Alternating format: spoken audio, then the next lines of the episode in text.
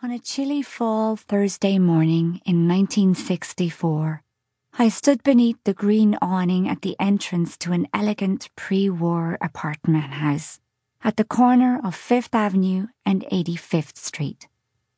Central Park was right across the street, trees ablaze in full autumn glory, and I could see the grand steps of the Metropolitan Museum of Art just down the block.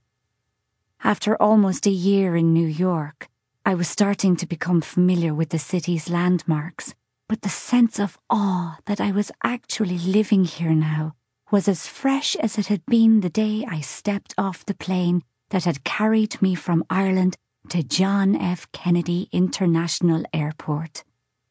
No one back home would ever believe that an uneducated immigrant farm girl was now moments away from meeting one of the most sophisticated and admired women in the world.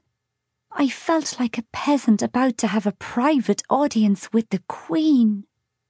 What would Jacqueline Kennedy make of me?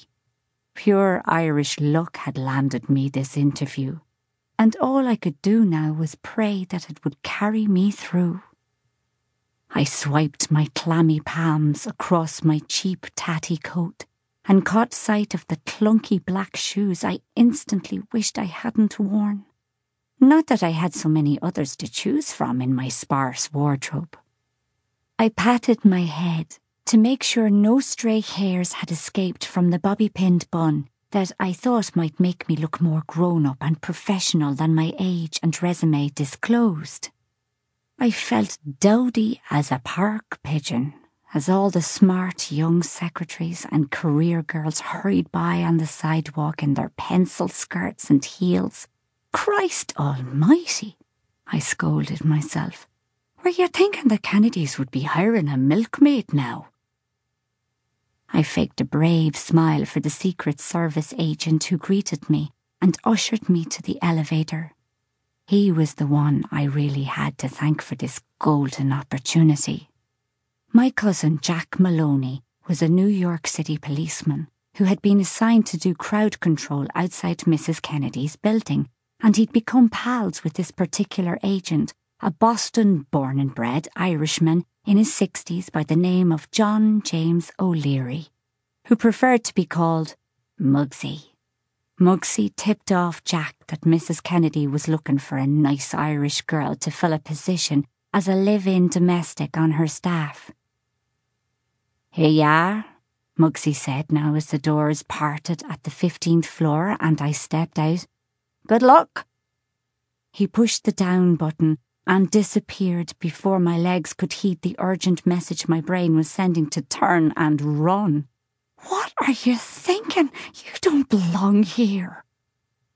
I found myself inside a small foyer.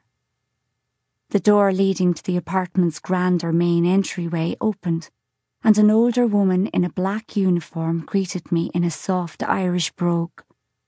The familiar lilt did nothing to calm my nerves, though.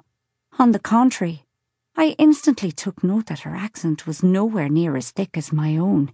Nearly a year in New York had done nothing to change it. It was like a porridge that refused to thin, no matter how much milk you poured into it. I was constantly being asked to repeat myself in America. What if Mrs. Kennedy couldn't understand a word I said? The housekeeper led me down a hallway, past a large mirror hanging on the wall in a beautiful tortoise shell frame. I stole an anxious glance at my reflection. I looked every bit as awkward as I felt. My dark brown hair fell nearly to my waist when it was down, but it was too straight and fine to make a good bun. I had a knack for styling hair, but today's effort, to my disappointment, tilted more toward biddy than ballerina. I could say the same about my figure. I'd been athletic and nicely toned when I'd left Ireland, to be sure, but the loneliness and sheer misery of my first job in America, the one I was now trying to escape, had sent me on a junk food binge that pushed my weight up to nearly 180 pounds on my five foot seven inch frame. I averted my glance.